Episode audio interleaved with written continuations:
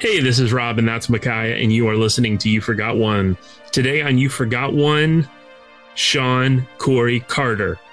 You know him as Jay Z, and we want to talk about his best album. Micaiah, you and I both nominated Jay Z's 2001 album, The Blueprint, at the start of this season.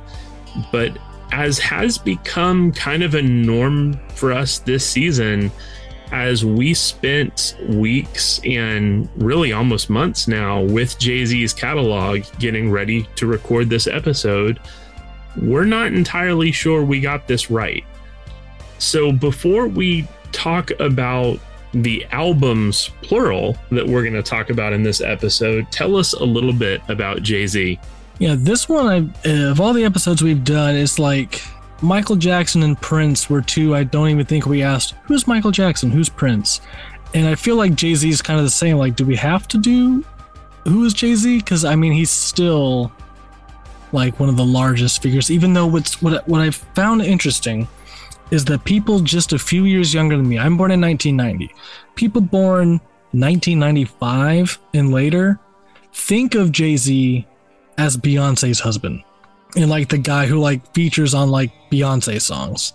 I mean, his certainly his best solo album in the last 10 years is 444, mm-hmm. which is kind of his response to Lemonade. It, it's kind of Jay Z's response to um, one of the best Beyonce albums that talks about uh, his infidelity and the near destruction of their marriage.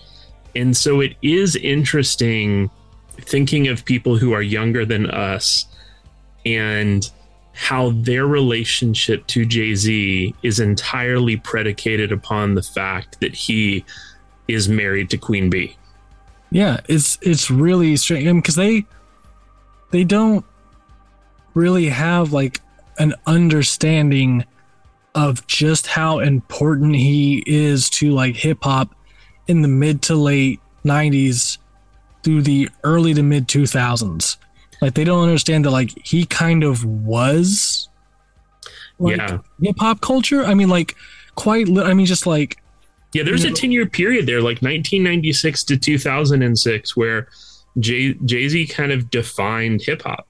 I mean truly I mean like what was in like mainstream hip hop what was in mainstream hip hop like uh, from that time period can all kind of be traced back to to Jay Z. I mean, the way people talk, and also the way that hip hop is used in comedy, and I think this is what goes against Jay Z for younger generations because I so much of the Lonely Island is them riffing on Jay Z.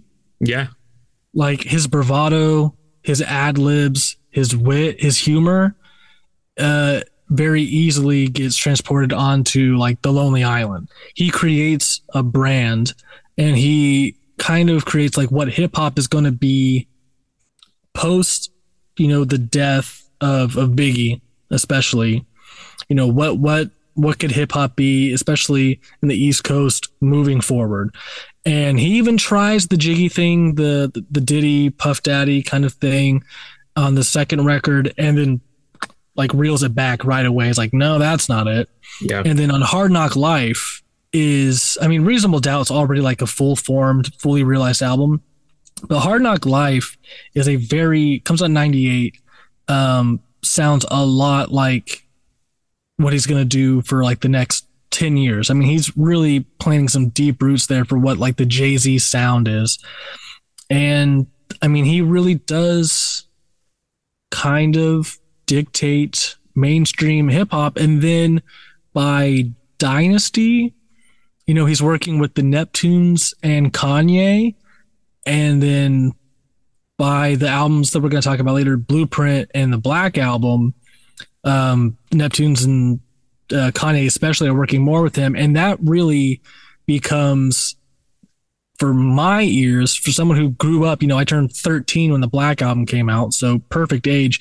So mm-hmm. when I mm-hmm. think of mainstream hip hop in the 2000s, that sound on the Blueprint and the Black album are kind of like the definitive 2000s hip hop sound. probably, even if I'm not going to say he's among my 10 favorites, easily among the 10 most important hip hop artists in the history of hip hop, if for no other reason than demonstrating just how successful you can be in hip hop. And that's a big part of the Jay Z mythology and mm-hmm. a lot of what comes up in uh, the content of his of his lyrics is how successful he is. And the more he goes on, I think the more the reason why we're looking at that 10 year or so stretch is because as he goes on, he's so wealthy that he really is like unrelatable. Yeah. Like the next few albums, he's he's so wealthy. It's just like, bud, I'm sorry, I don't know what it's like to go fly to Mykonos or whatever. Like, it's like I I can't relate to anymore. So then when he starts doing songs about what it's like to be Beyonce's husband, oh well, I know who Beyonce is. I, I have a touchstone for that.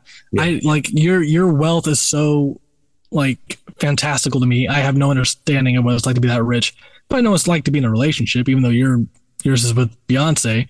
You know, so I think that's why like 444 mm-hmm. is his most celebrated album of the last 10 years is because it's not about being wealthy, it's about being an asshole.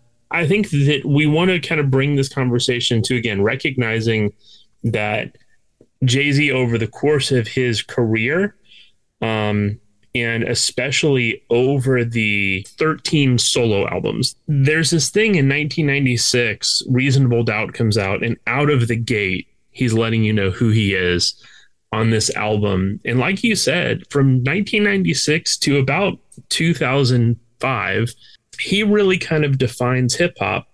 In some ways, the 2003 release, the Black Album, he releases it kind of as his career swan song. He he expects after releasing the Black album that he's done, that he's going to retire. And uh, Fade to Black, of course, is the famous concert film of the show he did in Madison Square Garden during this period of time.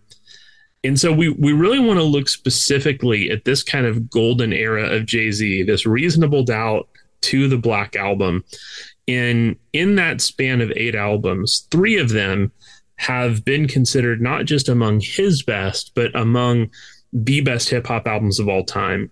And so we have decided because how we see Jay Z's catalog that maybe picking the blueprint as our choice is not as obvious as one might think. And so we're going to start off by looking at reasonable doubt. We're going to then transition to 2001 and look at the blueprint. And then we'll end by looking at 2003's The Black Album. And then Micaiah will kind of decide based on how we rank these albums which one should make our list. So, listener, we're going to take a quick break.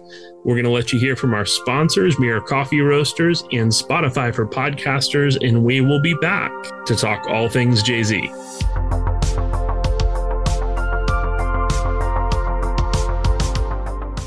I want to take a second and tell you a little bit about Mirror Coffee Roasters. Mirror Coffee Roasters are pursuing excellence from coffee, farm to cup. The goal at Mirror Coffee Roasters has always been to use coffee as a tool for change, whether that's a bag of coffee on your kitchen counter or creating a sustainable, human focused sourcing practice that goes far beyond generic marketing labels. No matter how you enjoy your coffee, Mirror Coffee Roasters is here to help you on your journey and elevate your coffee experience. I want to encourage you to go to their website, mirrorcoffeeroasters.com today, and check out their coffee box, a four bag sampler box of some of their best coffees from Colombia, Guatemala, and Ethiopia. Check out Mirror Coffee Roasters today.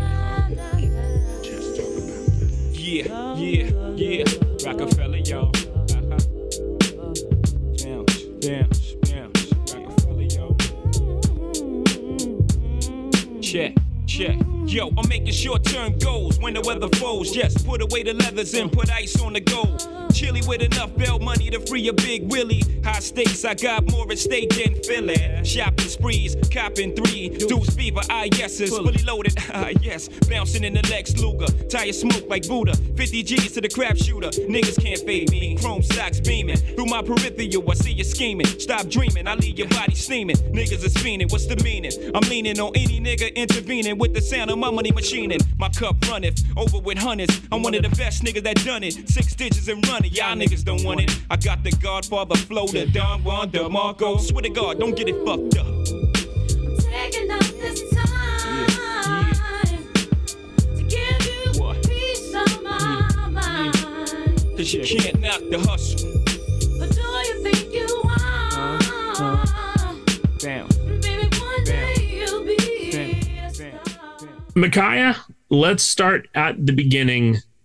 The very first album released by Roc-A-Fella Records, the very first Jay Z album, Reasonable Doubt from 1996. Uh, I want to start with the rankings. Yes. This album from 1996 was originally ranked 248 on the very first iteration of the Rolling Stone 500. In the 2012 iteration, it was 250, dropping two places.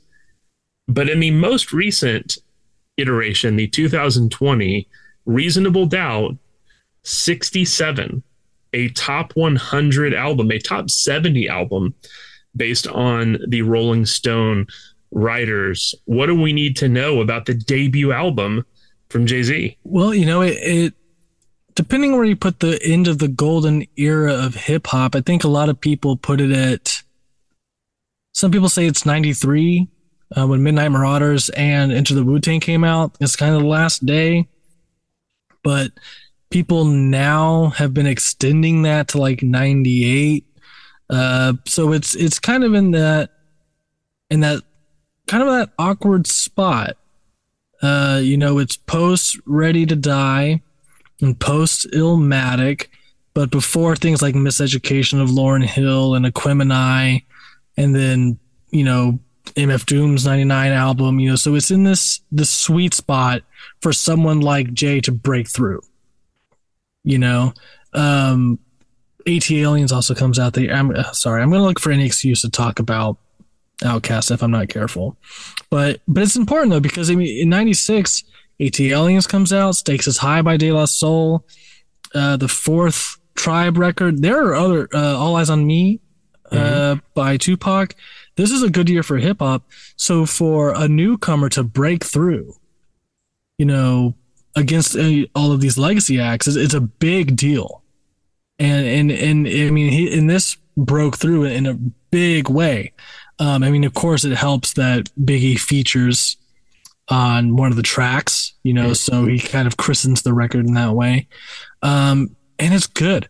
I mean, start to finish, this is good. And it's, it starts a lot of the kind of classic Jay Z isms, Mm-hmm. you know, um, his, his wordplay, his sample choices, the use of Scarface, you know, uh, all, you know, the okay, I'm reloaded stuff, you know, so like that kind of new era of gangster rap in a way um, that still seems threatening and violent um, but it's still but more than but it's, it's weird because it's rooted in things like something as fictional as the movie Scarface, which is based on like, you know, a real person, but Scarface is, you know, pretty much total fiction. But this is when like Scarface becomes completely appropriated by hip hop, Mm-hmm. you know, also Illmatic, but you know, it, same period. Um, so yeah, it's it's kind of like a new a new phase of of hip hop, especially like the gangster stuff, but also Jay Z brings an authenticity that maybe hadn't been there before. Uh, for a lot of people who were taking on the gangster rap, you know, we talked about NWA earlier, right? And Dre, right? Dre, not a gangster, Mm-hmm. right? I mean, we've seen the pictures of him in the '80s. You know, like not not a gangster, right? Jay Z, you know, and, and Biggie too, right? Were you know uh, at least gang affiliated Mhm. and um, Well, had Big had done time. yeah, and um, and had you know been drug dealers, you know, and, and affiliated with that, and um, been in some very life threatening situations that really give you some perspective when you're a young artist. Mhm. You know, when you know you've you've seen uh, so much in terms of, of drugs and violence and death and poverty, you have a much different perspective than a lot of 20 year olds. Yeah. You know, so he, what he's bringing is something that's so authentic that i- is just instantly appealing to people. And that's something that he's going to bank on for the rest of his career. You know, the more and more famous he gets, he still tries to remind people about where he came from and how hard he used to be. So even like into his 40s, it's one of those, it's a well that I think that he goes to too often hmm where it's like, hey man, you're so far away from this that like, and you've rapped about it so many times, you don't really have any new experiences anymore. But when you go back and listen to Reasonable Doubt, this is an artist who is hungry and who who has it and knows he has it. And with this opportunity, you know, takes everything that he has and puts out one of the great hip hop debut albums.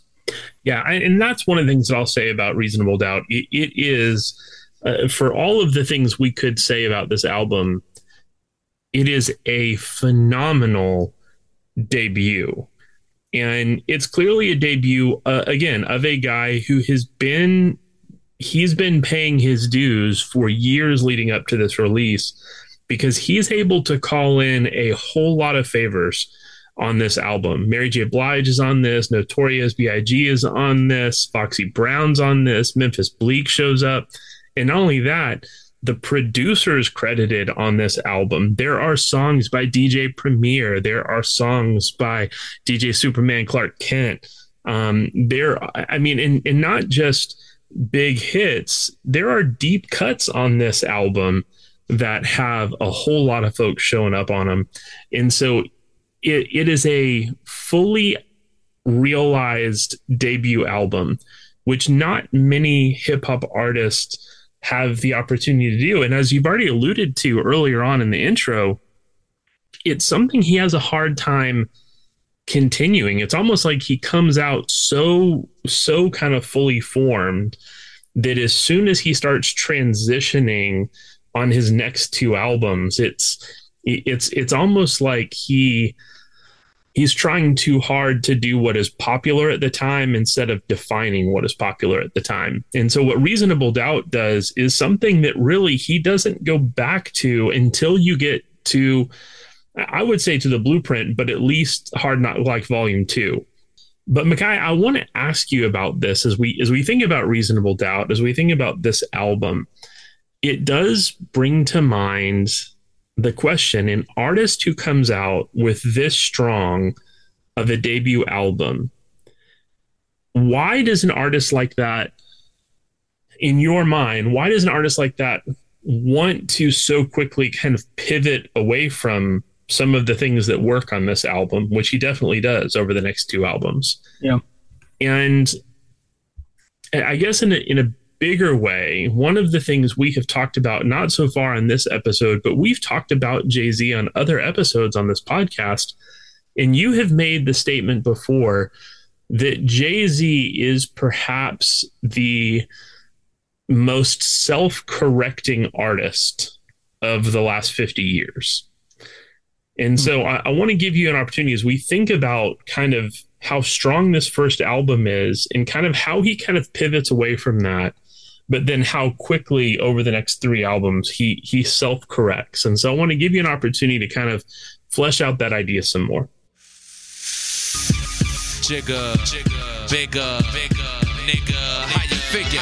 Yeah, yeah, yeah. Yo, peep the style and the way the cops sweaters. Uh-huh. The number one question is can the feds get us? Uh-huh. I got vendettas and dice games against uh-huh. ass betters and niggas who pump wheels and drive jettas. Take that with ya. Hit ya, back split ya. Fuck fist fights and lame scuffles. Pillowcase to your face, make the shell muffle. Shoot your daughter in the calf muscle. Fuck a tussle, nickel plated. Sprinkle coke on the floor, make it drug related.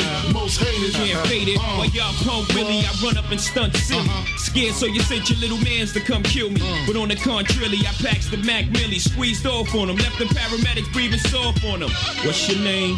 Who shot your mouth ties like Sinatra?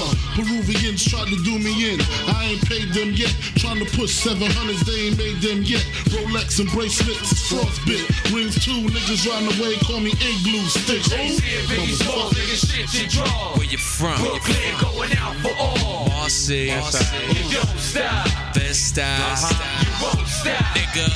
What? What? What? Jay-Z, Big Smalls, nigga, shit your drawers. Brooklyn, represent y'all. Hit your falls, you crazy. Think a little bit of rhymes can play me. I'm from Marcy, I'm varsity chump, you JV. Jay-Z. Nigga, Amen. My bed style flows malicious, delicious. Fuck three wishes. Made my road to riches from 62 to gym stars, my mom's dishes. Graham chopping, police van docking, D's at my doors knocking.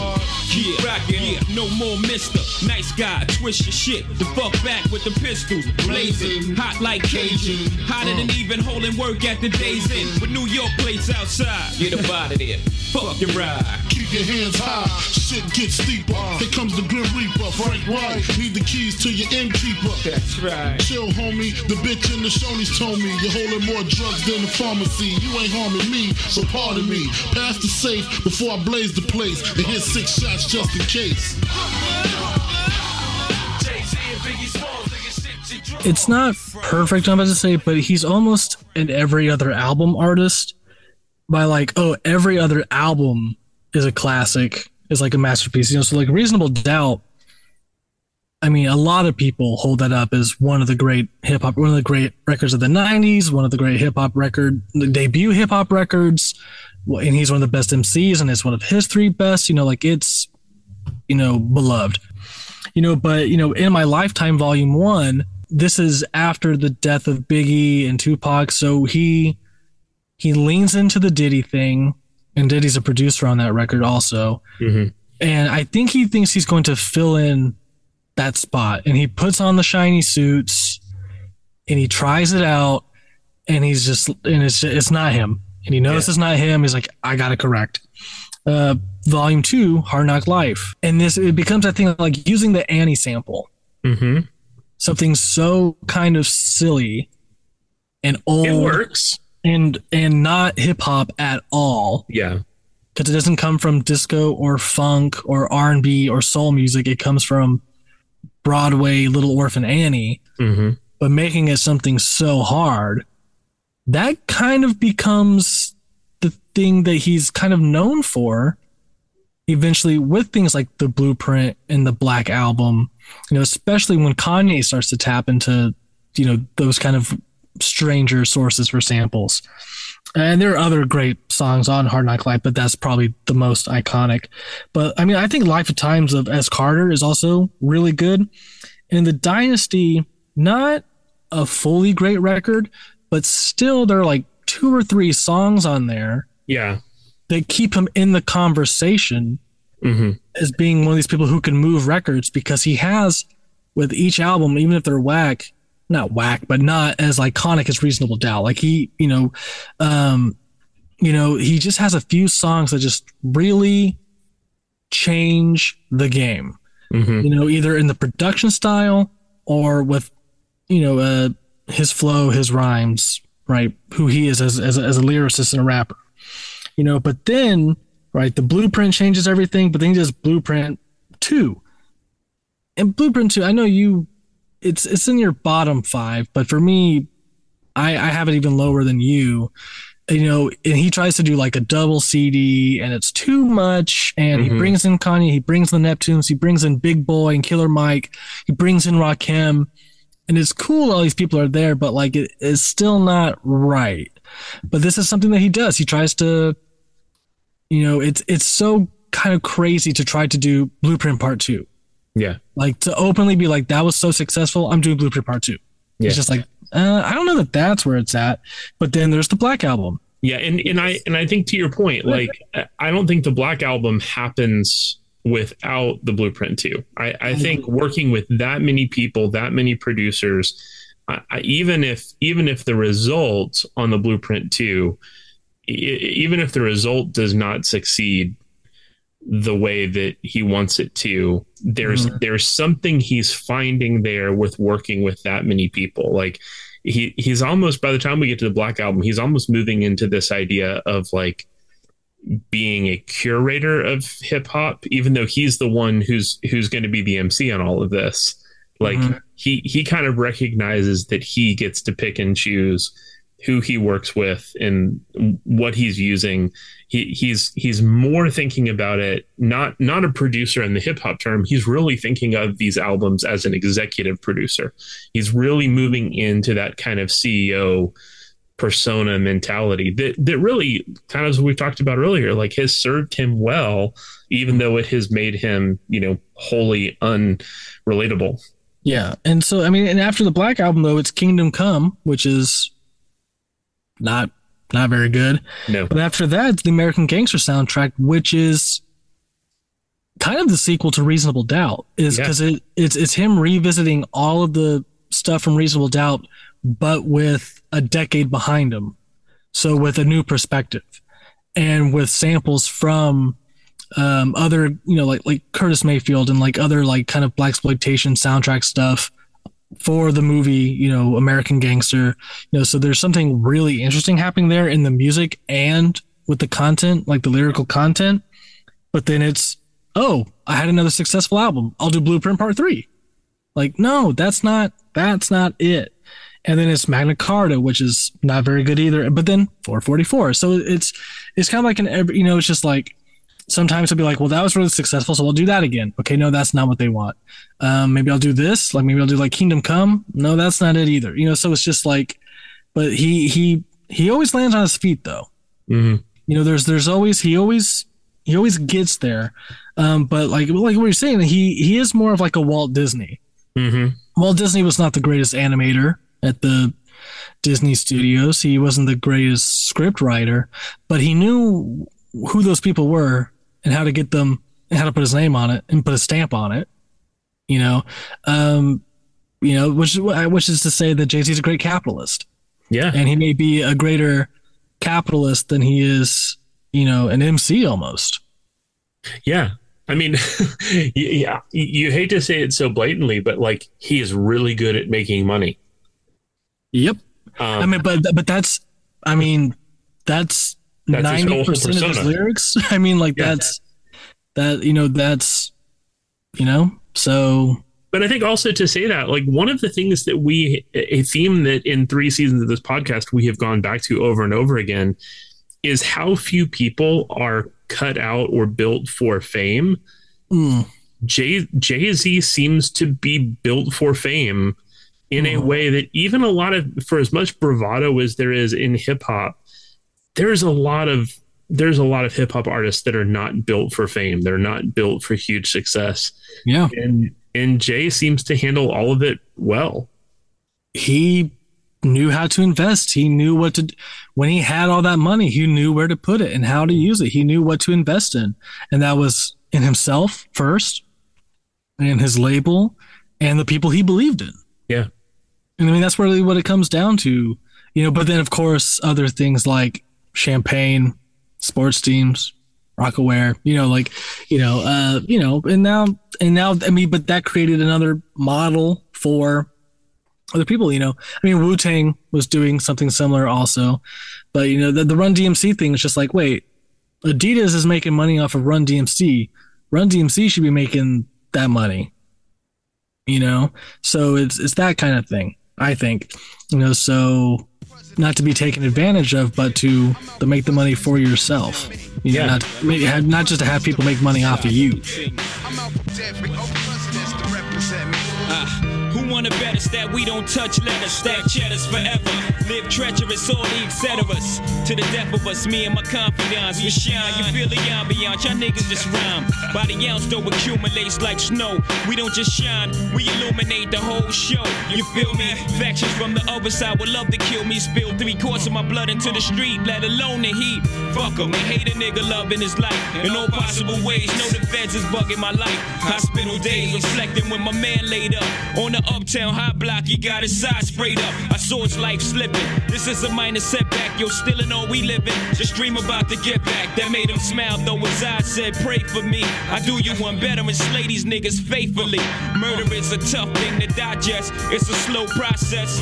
And I ain't got nothing but time. I had near brushes, not to mention three shots, close range, never touch me. Divine intervention can't stop by. I'm drinking my ties with Tata down in Nevada. Ha ha, papa. Word life, I dabbled in crazy way. Without rap, I was crazy straight. Partner, I'm still spending money from 88. presidents to represent me.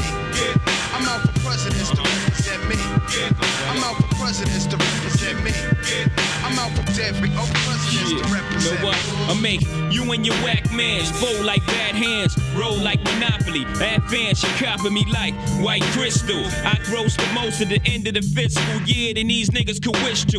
The dead presidential candidate with the sprinkles in the presidential ice that'll offend you in due time when crime flees my mind.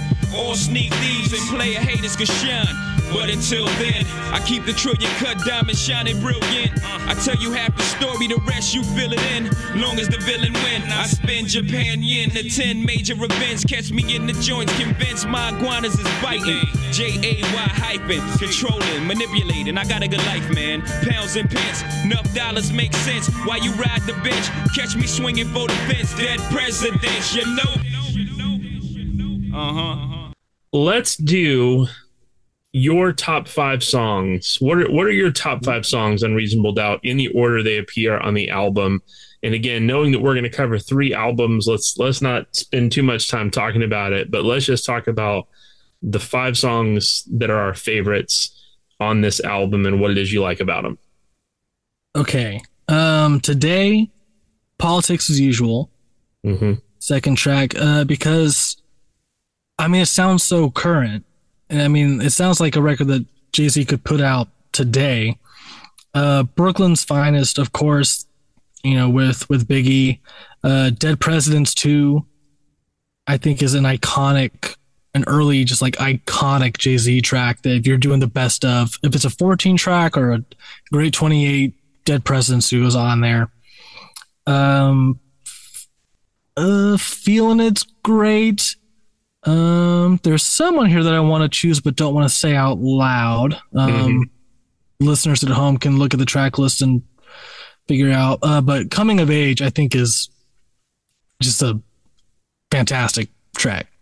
But in a true you forgot one fashion, I, I totally missed one. And if you have it, then I'll say I'll say win. Okay.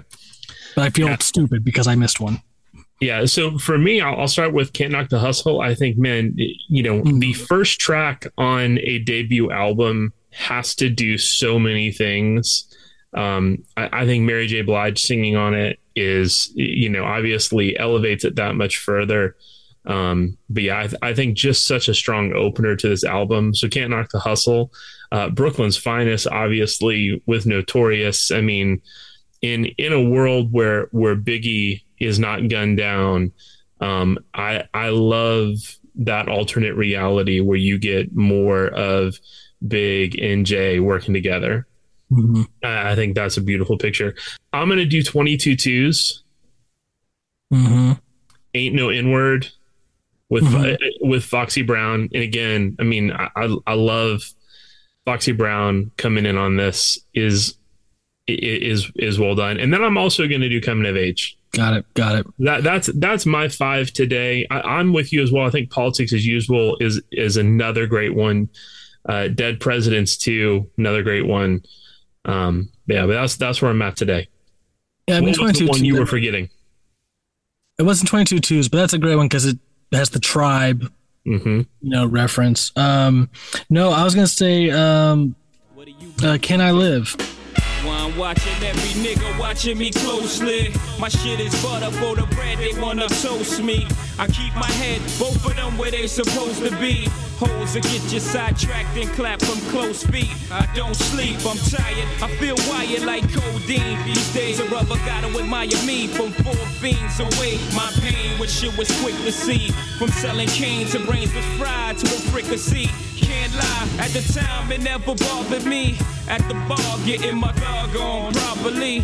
My squad and me lack of respect for authority. Laughing hard, happy to be escaping poverty. However brief, I know this game got valleys and peaks. Expectation for dips, for precipitation, we stack chips hardly. The youth I used to be, soon to see a million, no more. Big Willie, my game is grown. Prefer you call me William. Illin for revenues, grateful me like Channel 7 News, round 7 Jews, head dead in the mic. Forgetting all I ever knew, convenient amnesia. I suggest you call my lawyer. I know the procedure. Lock my body, can't trap my mind easily. Explain why we adapt to crime. I'd rather die enormous than live dormant. That's how we on it. Live at the main event. I better trip them out. We on it. Presidential suites, my residential for the weekend. Confidentially speaking in code since I sent you beacon. The NSX rental. Don't be fooled, my game is mental. We both out of town, dawg. What you trying to get into? Viva, Las Vegas, see ya later at the crab tables. Meet me by the one that starts a G up. This way, no fraud, Willie's present, gambling, they re up. And we can have a pleasant time sipping margaritas. G G G. Can I live?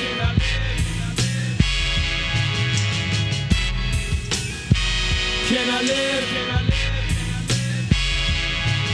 Uh, my mind is infested with sick thoughts that circle like Alexis. If driven wrong, it's sure to hurt you. Dual level like duplexes. And unity, my crew and me commit atrocities like we got immunity. You guessed it, manifested intangible goods. Platinum Rolex it. We don't lease, we buy the whole car, as you should. My confederation, detonation, explode on detonation. Overload the mind of the said patient. When it boils the steam, it comes to it. We all fiends gotta do it. Even righteous minds go through this. True this, the street schoolers to spend our money foolish. Bomb with jewelers and watch for intruders. I stepped it up another level, meditated like a Buddhist. Recruited lieutenants with ludicrous dreams of getting cream. Let's do this. It gets TDS, so I keep one eye open like CBS. You see me stressed, right? Can I live?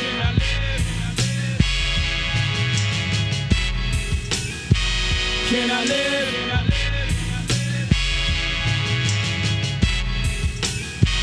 Can I live?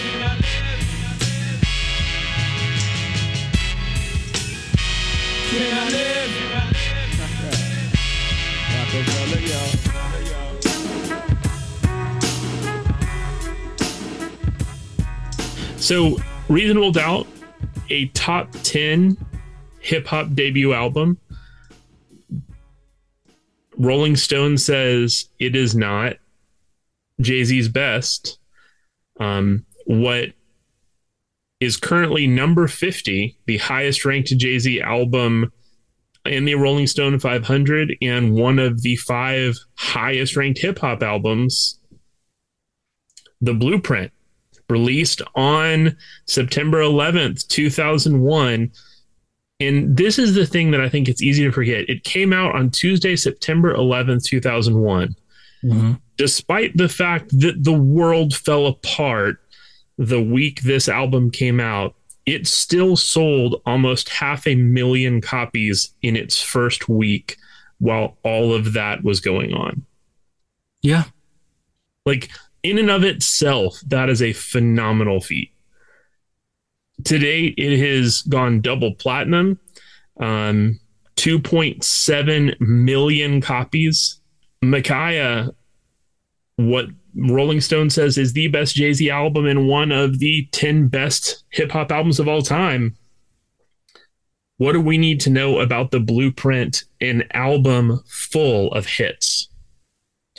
I mean, that's it. I mean, the the 9/11 thing is really important. There are kind of three albums that kind of circle 9/11 Yeah. in terms of the way we talk about them, and they're all highly celebrated albums. One we've already talked about, Yankee Hotel Foxtrot. you know, it's, it gets leaked on the internet around 9 11. The, but the physical copies won't come out until 2002. And that has 9 11 legacy stuff all over it.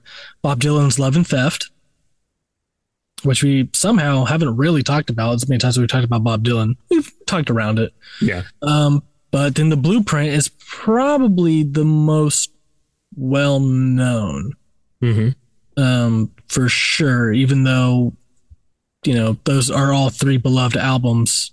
I mean, you said it already, right? Blueprint's number 50 on the Rolling Stone. So it was this thing that I guess people needed. They they they needed something other than 9/11 footage because we all watched the footage over hmm and over and over and over. I mean, constant. We were constantly watching the footage of the towers. We were watching as the news would unravel, uh, breaking news in the Middle East, and uh, what what Bush and Cheney were doing. I mean, it, it, I mean, we, it's, it's 9/11 has been so memed and joked upon now. You know, tragedy over you know over time equals comedy. Um, but I mean, it was really horrific and really scary time and it was everything you watched and everything you thought about. And even if you were in the middle of the country you thought your city was next. Um you know and i you know so people needed something else. And jay-z provided that. Yeah. you know and, it, and it's much safer to go out get a cd and listen to it than it is to like go to a movie theater even. And september is a dead month for movies anyway. You know so you know it just it just it hit at the exact time. Now do i think that the blueprint needed 9-11 to kind of boost its kind of legacy? No. Not necessarily but i do think that has happened. I think that they're the people who were 21 hmm when this record came out in their 20s in college or in, late in high school um, who are now these list makers i think that is an, an, an important association that they cannot remove. Yeah, and I, I think I think the fact that it, he is such a New York artist, I'm with you. I, I don't know that the tragedy of 9/11 elevates this album, but I do think we have connected those two things over time, and I think that it's such a fun album. I mean, in in some ways, we were talking about this kind of turn you know volume volume one and volume two uh you know after he does reasonable doubt you get this kind of whack album in 97 you get uh volume two hard knock so you get in my lifetime you get hard knock life um you get him doing this kind of like fun shiny suit diddy thing you know this kind of bad boy records thing a little bit that he tries on. And yet the blueprint is more fun to me than so much of the the the big the bad boy record stuff. It's than than the diddy stuff. Like oh yeah. there's so much fun on the blueprint. Like it, it is so tongue-in-cheek his his sense of humor is coming out in so many ways on on the tracks on this album and man i mean the obviously four tracks on uh, you know, four tracks on the album are produced by Kanye West, who by this point is really demonstrating that he is an exceptional hip hop producer. Um, but you also get Timbaland, you get Just Blaze, uh, you get Eminem, you get Bink. Like you, you get some phenomenal producers. And again, going back to this idea of Jay understands how to get what he needs from the right people to make the best album. And I think to this point in his career, I think to you know 1996 to 2001, I think the Blueprint is overwhelmingly his best album.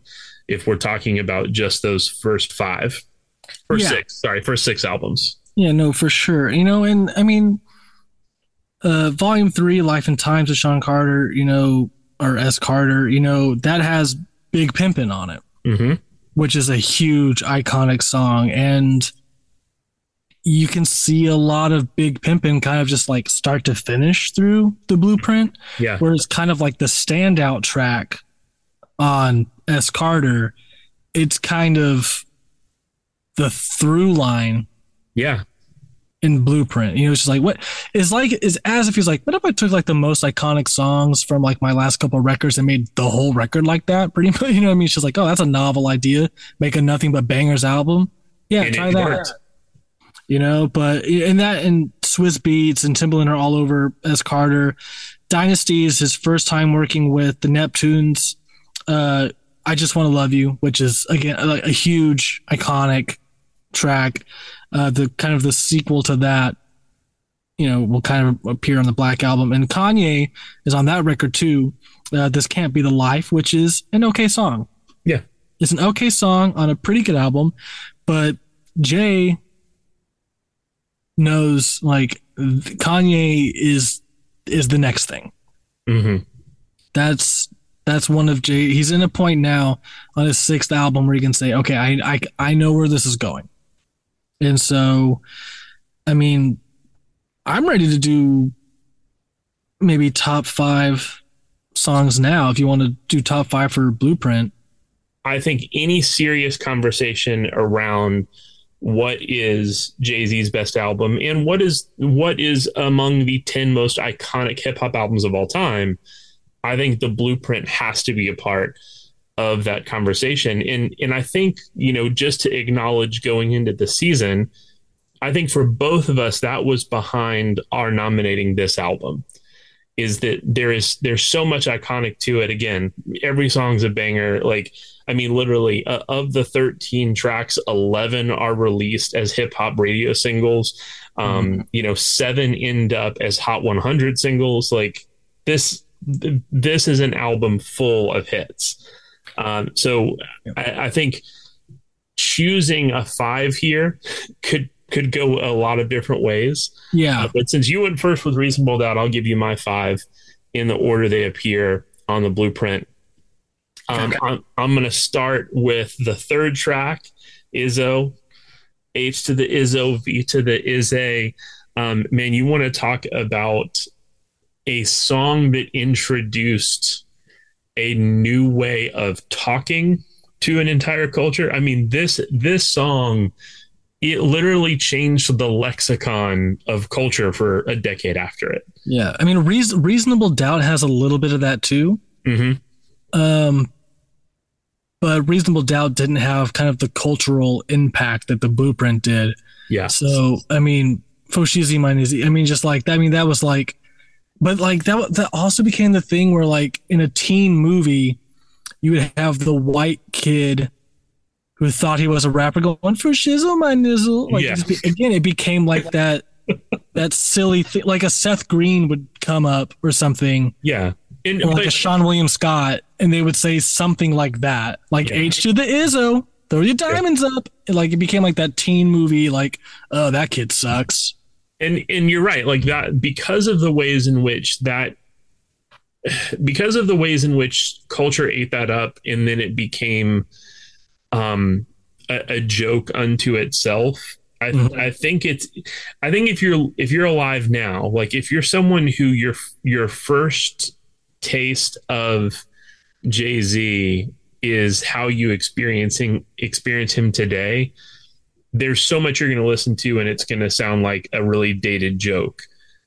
Yeah. because you're going to miss out on how he he really did. It was it was it was culturally resetting for so much, and that's why it became such easy fodder for all of those movies and those characters is And- because and- of how much it changed the the culture. Yeah. Yeah, I mean, like Foshizi became like the new like, you're like, well, I'm, you know, well, I'm Rob Stone, and I'm here to say, Yeah. like, it became like that kind of, just like easy to go to, like low hanging fruit of like white kid trying to blend in hip hop thing, Yeah, you know. But that being said, yeah. You know, so that, so the yeah, song is just undeniable. banger of all bangers, right? I mean, this is if you have to put one Jay Z song in the Hall of Fame, It might be this. it's probably this, right? Yeah. To the Izzo, to the Izzy. Welcome, ladies and gentlemen, to the eighth wonder of the world, the flow of the century. Oh, it's timeless. Ho! Thanks for coming out tonight. You could have been anywhere in the world, but you're here with me. I appreciate that. Uh. H to the Izzo, V to the A. For Shizzle, my nizzle used to dribble down in VA. Was hurting them in the home of the turbans. Got it dirt cheap for them. Plus, if they were short with cheese, I would work with them. More than we got rid of that dirt for them. Wasn't born hustlers, I was birthing them. H to the Izzo, V to the A. For Sheezy, my kneesy, keep my arms so breezy. Can't leave rap alone, the game needs me. Haters want me clap they chrome, it ain't easy. Cops wanna knock me, DA wanna box me in. But somehow, I beat them charges like Rocky. H to the Izzo, V to the is Not guilty, he who does not feel me is not real to me, therefore he doesn't exist. So poof. Bad move, son of a bitch. H to the Izzo, B to the is A. Shizzle, my nizzle used to dribble down in VA. H to the Izzo, B to the A. That's the anthem. Follow that up with the next song, Girls, Girls, Girls, uh, fourth track. Um, and then I'm going to skip all the way to the seventh track, Hola Hovito, uh, Timbaland produced track. Um, one, not just one of my favorite tracks on this album.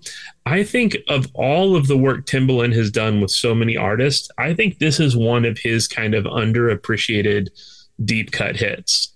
Um, This is this is the only song Timbaland does on this album. Um, I think it's an incredible beat. I like the song. Um, Never Change, another the ninth track, another Kanye West produced track, and then my final track on the album uh, is going to be Renegade, produced by and featuring a guest verse from Eminem. Very good. Very good. Yeah. Okay. Um. and I and and just because we've we've covered Al Green this season, I do want to go ahead and mention as well the closing track in a phenomenal Al Green uh, uh, Al Green sample. This is harder than I thought, but I, I'm going to say the ruler's back Mhm. because those horns rule. yeah, and I think it's a great tone to set for the album. Like in 2000s hip hop, like right in 2000, Stankonia and Marshall Mathers LP, and then 2001 is this. I think those three albums are like so essential to early 2000s mainstream hip hop. Mhm. And this one really sets itself apart right away with those horns and that bass and that snare. Um, just just a great song and you know it it is the the Jay-Z thing of just like here's a song about how great Jay-Z is. Um but I like this one a lot. Um but by the way, like that's also, I mean, if there was any kind of defining characteristic of hip hop music, nearly every artist, even the artist you think is the most humble, the artist you love the most, nearly every artist has a song that is here's a song about how great this artist is. I mean we both love Phife. Yeah, That is what Phife did. that's all. Yeah, But but Phife would do it while calling himself the funky diabetic or Dr. Pepper. Drink a lot of soda, so they call me Dr. Pepper. You know, like that's so yeah. different than just being like, I can fly anywhere I want to. Can't you believe this? It's just Mhm. like, I guess you've made a lot of money. I can believe it. You know what I mean? Like, it's just so different because, like, there comes a point where Jay Z's flow is much less impressive. You know, so when people are just like, Can you believe that Jay Z doesn't write anything down? I'd be like, Yes, I can. because he'd be like, All right, let's let the beat rock on this one for a little bit longer. I- just I- like, oh, you you ran out of shit to say. you know it's it's funny you mentioned that so it's it's the thing we really start to see on the blueprint and Mhm. we're definitely going to see it on the black album there's a whole lot more of space filling Mhm. in in his rhymes uh i, I mean let, let's just be real about it like if you take off all of his shout outs and space fillers on the blueprint you could shave four and a half five minutes off this album Yeah, if not more. yeah Woo! Woo! Woo! Woo! Uh, and back, niggas.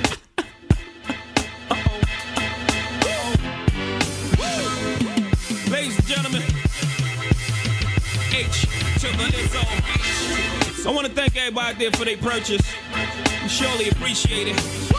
What you about to witness is my thoughts. Just my thoughts, man. Right or wrong. Just what I was feeling at the time. Uh, you ever felt like this? Vibe with me. Walk with a nigga, man. Vibe with me. Gather round, hustlers, that's if you're still living. And get on down to that old jig rhythm. Here's a couple of Jews to help you get through your bit in prison. A ribbon in the sky, keep your head high. I, Young Vito, voice of the young people. Mouthpiece for hustlers. I'm back, motherfuckers. Your reign on the top was shorter than leprechauns. You can't fuck with hoe, what type of X you're on. I got great lawyers for cops, so dress warm. Charges don't stick to duty, Teflon. I'm too sexy for jail, like I'm right, said Fred.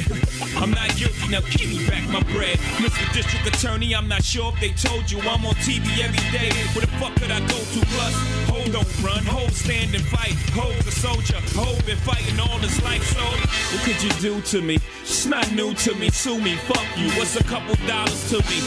But you will respect me, simple as that. Or I got no problem going back. I'm representing for the seat where Rosa Parks sat, where Malcolm X was shot, where Martin Luther was popped. So off we go, let the trumpets blow, and hold on because the driver of the mission is a pro. The ruler's back. Uh, uh, yeah. Yeah, yeah, yeah. Turn the motherfucking music up back. And back. The Yeah. Roller's back. I am going to choose as my number one. Uh, not number one favorite, but just because we're doing Yeah. it order to appear on the record. Two, Izzo. You know, Hova. I mean, this is when I when I think of this time, like what was hip hop like in the early two thousands. I could be like, just play that song. Yeah. Oh, I wholeheartedly agree. Yeah. You know, like what what you know, my when my grandchildren say, what was it like when you were you know, eleven years old? It's just like, uh, boom, there it is. Like nailed, like nailed it. That's that's the song. That's the vibe. Yeah. Like all of it. So that's I have two. Um, you don't know Mhm. because the Just Blaze beat is just Yeah. just dope as can be. That boom tap, boom tap. I mean, like that's I love that. Um, and then there there's kind of a run here that like Jay Z hasn't figured out how to tap into his sensitive side yet.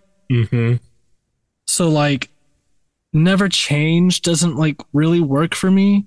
Okay. Um, song cry. Song, Song Cry is is is for me one of the one of the misses on this album. Yeah, it just.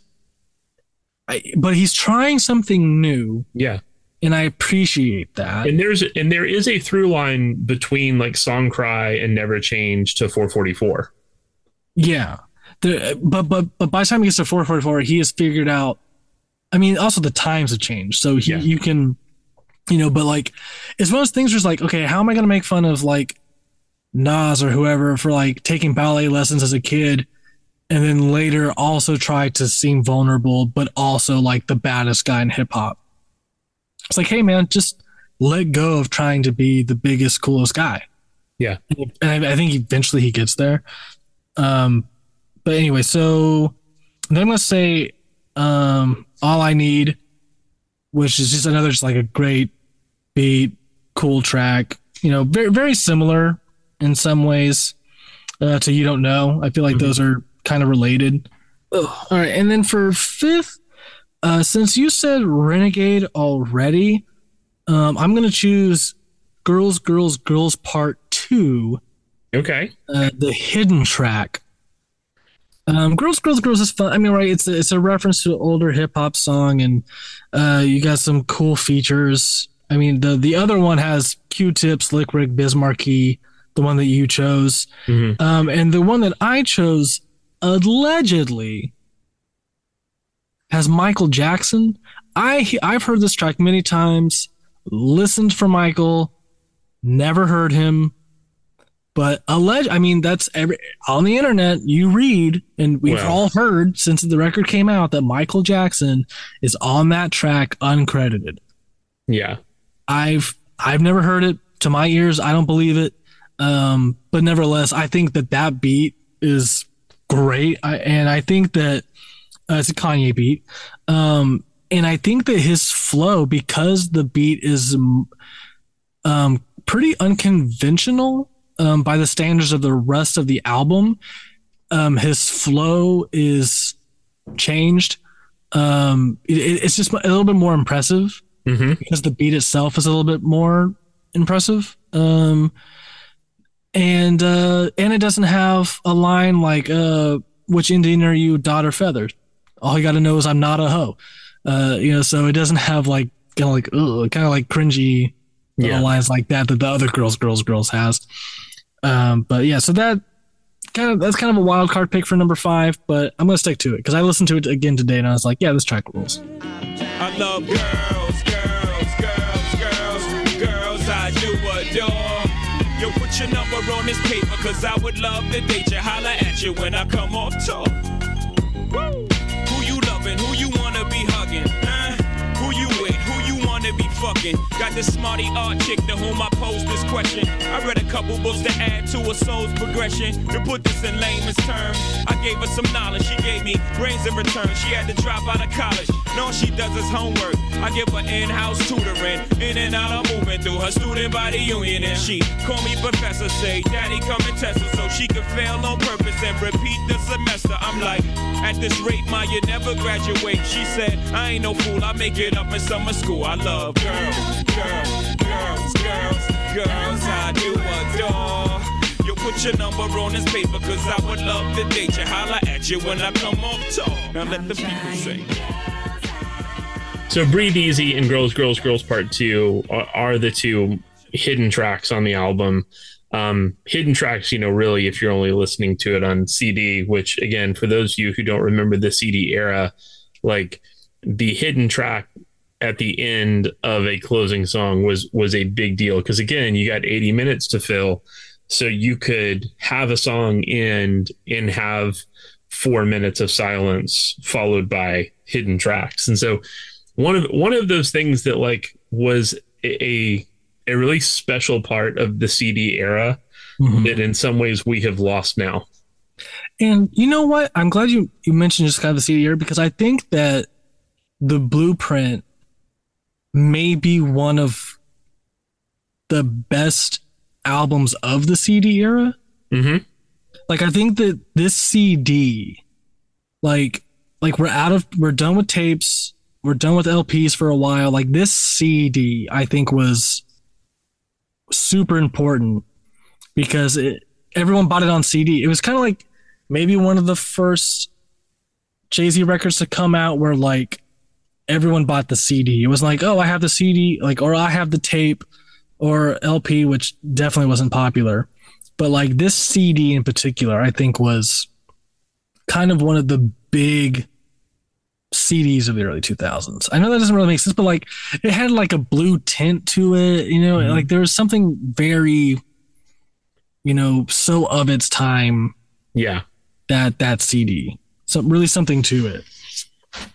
Um, yeah, you know, cool cover is of course it's in blue and he's smoking a cigar. It's cool and you know it's a it's a great record. There's some he's trying new things, not always succeeding.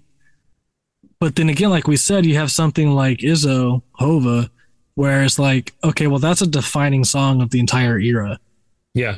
you know so that's how many albums and how many artists ever do that almost none but i think that that track itself is greater than the album it's on Interesting.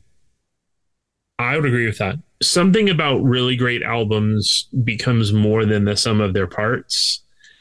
And so in some ways, like I, I get what you're saying about the strength of Izzo as a song.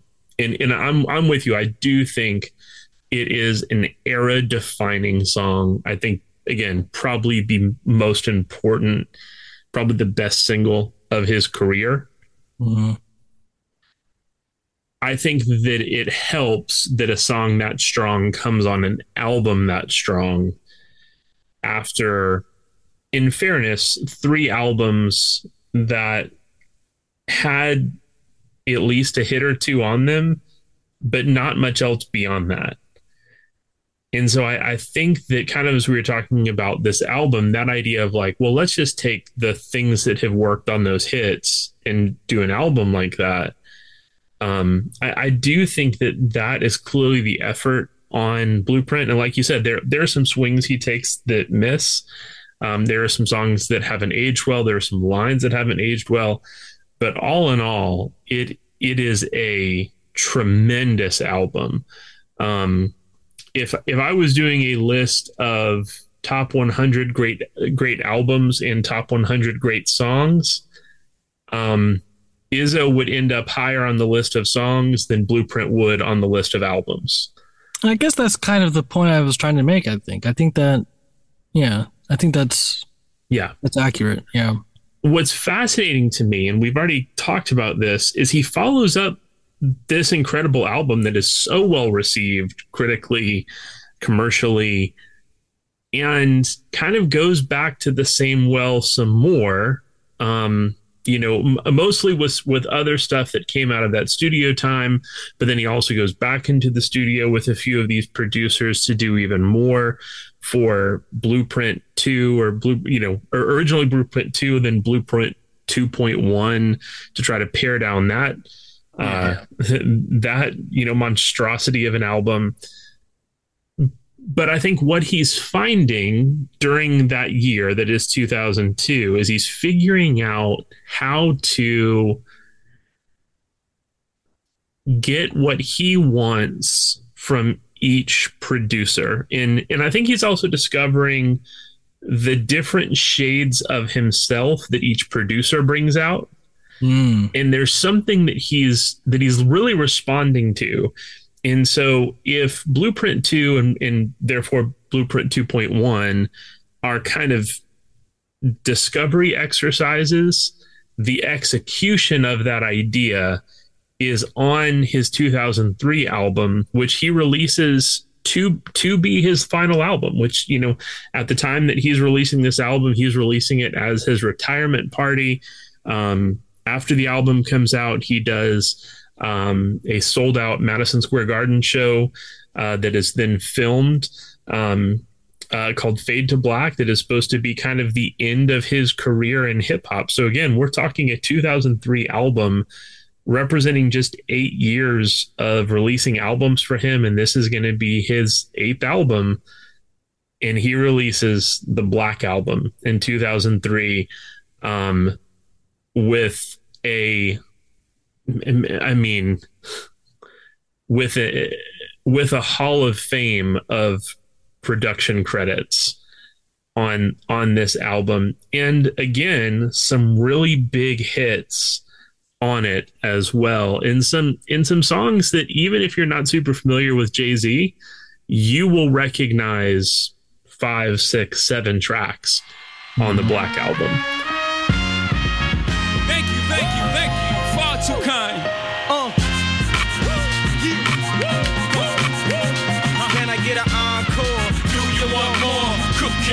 with the Brooklyn boys. So for one last time, I need y'all to. Uh, uh, uh, uh. Now what the hell are you waiting for?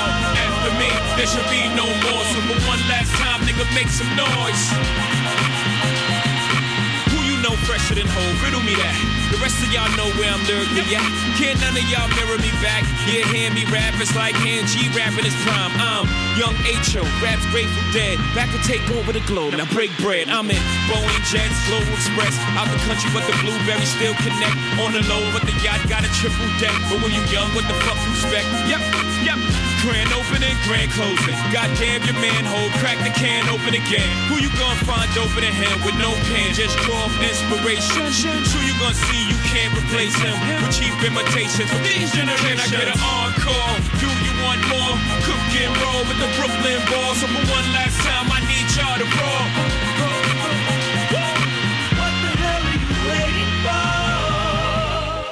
I'm gonna uh, jokingly I say this, but I do want people to watch this because it's so funny.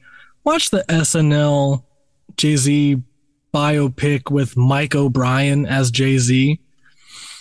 Um, that'll catch you up on the history of Jay Z. A very accurate portrayal of Jay Z is, is Mike O'Brien as Jay Z, which is one of my favorite SNL things of the last like ten years.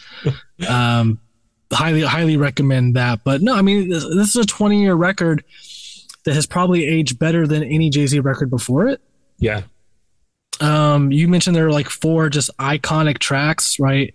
Um, Encore, uh, Change Clothes, Dirt Off Your Shoulder, 99 Problems. Mm-hmm. No, but I mean, a Kanye West, Kanye West produced song, Neptune's produced song, Timbaland produced song, Rick Rubin produced song. Um, you know, I would also throw in the public service announcement, Just Blaze, even even though it essentially functions as an interlude. Um, And Lucifer, also the other Kanye West one. I mean, just like that. yeah, Those five alone are just like so iconic. I mean, Mhm. like it's none of them are as iconic as as you know Hova, but 99 Problems might be. Because 99 Problems, I I bet there are people born around the time of this album that know 99 Problems, but a bitch ain't one is a phrase that don't know it comes from Jay Z. yeah. I hope. I would- yeah, I think that's true. I, I bet people know that phrase, but they think of it as just like early bird gets the worm, 99 problems, but a bitch ain't one. Like it's become that just like Yeah, ubiquitous, you Yeah. know? Like it's it's it's how people talk. People talked about people will be like, well, 99 problems and COVID ain't one. Mask up, you guys. You know, like like it became like a like it's always there. There's always a reason to say 99 problems, but you know, and that's an example of a Jay-Z jokey thing kind of going the right way. Because 99 problems with a bitch in one is funny already. I, I want to say two more things about the Black album that make it interesting okay. is I think there are two reasons why people don't immediately go to this one as being the best because I think these things kind of work against it. One, the Gray album. I love the Gray album. Rob, give us a couple minutes on the Gray album. Brian Burton, who is known by the producer name Danger Mouse, in 2004, um, really seemingly for no other purpose than just the fun of doing it. And the idea that Jay Z has released the Black Album, and of course, famously, there is the Beatles' White Album. Producer Danger Mouse, the one and only Brian Burton, decides that he is going to use the music from the Beatles' White Album against the vocals of Jay Z's Black Album to create the Gray Album mixtape, mashup, remix, however you would classify it. Um, and it's it's really interesting. Um, if you want to see, you know, you've heard us obviously talk about uh, people like MF Doom, uh, um, Villain. Like you, you've heard us talk about uh, J Dilla, um, and obviously a lot about Kanye West. Brian Burton, Danger Mouse, who has worked with a lot of artists in the last 20 years, um, really kind of created his own calling card with the Gray album. And, and there are artists that he went on to work with that have, have credited the Gray album as the reason they chose to work with him. Uh, and, and you can find, um, you can find most of the tracks from the Gray album streaming on YouTube. We'll share one with you right now. That's my favorite uh, from from the album. If you having girl problems, I feel bad for you, son. I got 99 problems, but a bitch ain't one. I got the rap patrol on the gap patrol. Foes that want to make sure my casket's closed. Rap critics to say he's money cash holes. I'm from the hood, stupid. Type of facts are those? If you grew up with hoes in your zapper toes, you celebrate the minute you was having dope. I'm like, fuck critics, you can kiss my whole asshole. If you don't like my lyrics, you can press fast forward. Got beef with radio if I don't play they show. They don't play my hits, well, I don't give a shit. So, rap mags try and use my black ass so advertisers can give them more cash for ads. Fuckers, I don't know what you take me as or understand the intelligence that Jay Z has. I'm from rags, the richest niggas, I ain't ain't one. Hit me. 99 problems, but a bitch ain't one. If you having girl problems, I feel bad for you, son. I got 99 problems, but a bitch ain't one. Hit me. for me, you you you said kind of one of the things the Black Album has against it.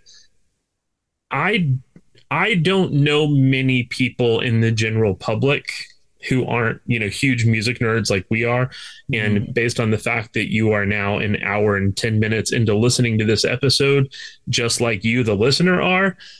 I don't know many people outside of us who are aware the Gray album even exists. So it's mm-hmm. hard for me to imagine that like that's a, a strike against it. Well, I, well, but music critics who make these lists Yeah. are. Yeah. So it's one of the things where it's like the Black Album, you know, has so many different forms that it exists in, and those songs have so many different forms that I think take away from the impact of the record itself. One being the Gray album, because some people will say, I prefer the Gray album to the Black album.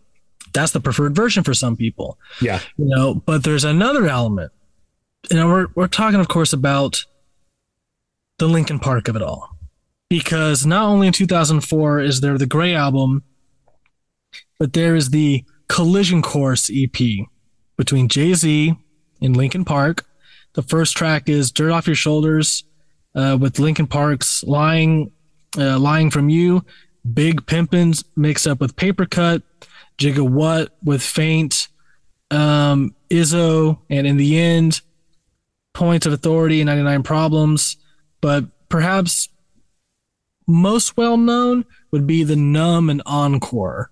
Hmm mashup between them. So you get these big hits from the Black Album suddenly intertwined with Linkin Park, which not beloved by music critics, right? Linkin Park is not an adored act like, say, the Beatles. Yes. So I think that kind of takes the piss out of the big Black Album songs, but it is what allows other white audiences to get into Jay Z. Mhm. What what I'm hearing you say, and I agree with it, is the album was not allowed to stand on its own for long enough in a in a cultural landscape to to be memorable as the album in and of itself. Yeah. There there were too many kind of reframings of that album too soon after its release Mhm. for for the album itself to have the kind of longevity it would need for people to I think kind of historically to go oh this is an all-time great album. Yeah. And so if, if that's what you're saying I wholeheartedly agree with that point. Yeah, no, that that's that's exactly it. And because I, think if people were in 2001 mixing up the blueprint with Limp Bizkit, I think Oh we would have a, gosh that'd be awful. I think we would have a different view on the blueprint. You know what I mean? So, but so uh, yeah, so I think that's where there's like a tension with the Black Album. Now, uh, personally, I think the thing that the Black Album has going against it, like legitimately has going against it, is that it's um, probably the most confusing track list ever. Yeah. I mean, I mean, uh, can I get into that? It functions like a mix CD put together by Jay Z rather than functioning like a cohesive album. Molly, my wife, described it as just an album. You're just listening to it on shuffle. Yeah. Like, okay, let, let's start here. The first song is called Interlude. How can, you start, how can you prelude? You can start a song with prelude. Yeah. You can have an interlude to start. Yeah, doesn't make sense. Doesn't make sense. It's nonsensical. So, th- so the start of the album, track one is called Interlude, which is an interlude, which is actually a prelude. Okay. Mm-hmm. Track two is called December 4th, which is legitimately a good opener. Yeah. Shawn Carter was born December 4th, weighing in at 10 pounds, 8 ounces. He was the last of my four children, the only one who didn't give me any pain when I gave birth to him. And that's how I knew that he was a special child. Hi, baby. What's wrong? You look like you've lost your best friend. Tell me, is it something that I've done again? You Look like you've lost your best friend. They say they never really miss you till you dead or you gone. So on that note, I'm leaving after the song. So you ain't gotta feel no way about Jay so long. But at least let me tell you why I'm this way. Hold on. I was conceived by Gloria Carter and Adnis Reeves, who made love under the sycamore tree, which makes me a more sicker MC. And my mama would claim at 10 pounds when I was born, I didn't give her no pain. Her go through the years, I gave her her fair share. I gave her first real scare. I made it for birth when I got here. She knows my purpose wasn't purpose. I ain't perfect, I care. But I feel worthless cause my shirts wasn't matching my gear. Now I'm scratching the surface cause what's buried under there was a kid torn apart once his pop disappeared. I went to school, got good grades, could behave when I wanted. But I had demons deep inside that were raised when confronted. Hold on. Sean was a very shy child growing up. He was into sports, and a funny story is at four, he taught himself how to ride a bike, a two wheel at that. Isn't that special? But I noticed a change in him. Um, and we can we'll, we may get into some of these, so I don't want to spend too much time because we might get into these with top fives. What more can I say? Kind of an interesting track in the beginning of an album. Mm-hmm. You know, um, also, also the, the Gladiator sample I think is kind of whack, but that's okay. Okay, the fourth song, of course. Where else would you put a song called Encore?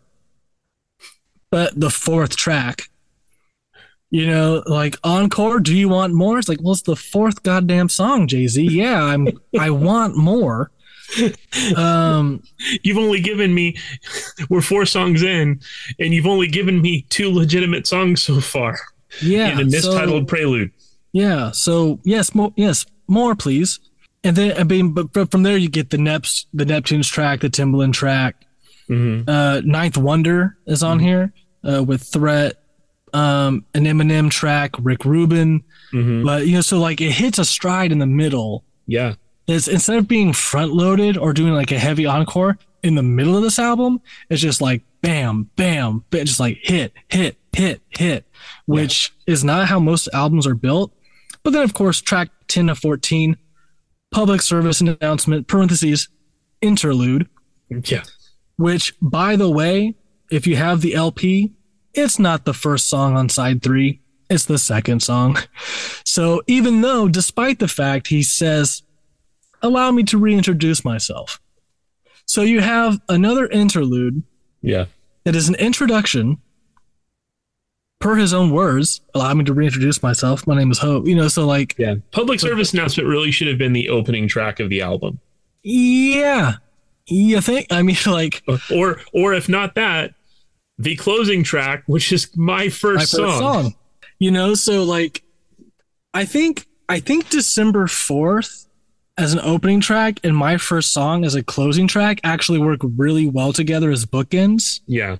And then But- public, and then move public service announcement like at the legit interlude to the midpoint of the album wherever you're going to do like the the LP break.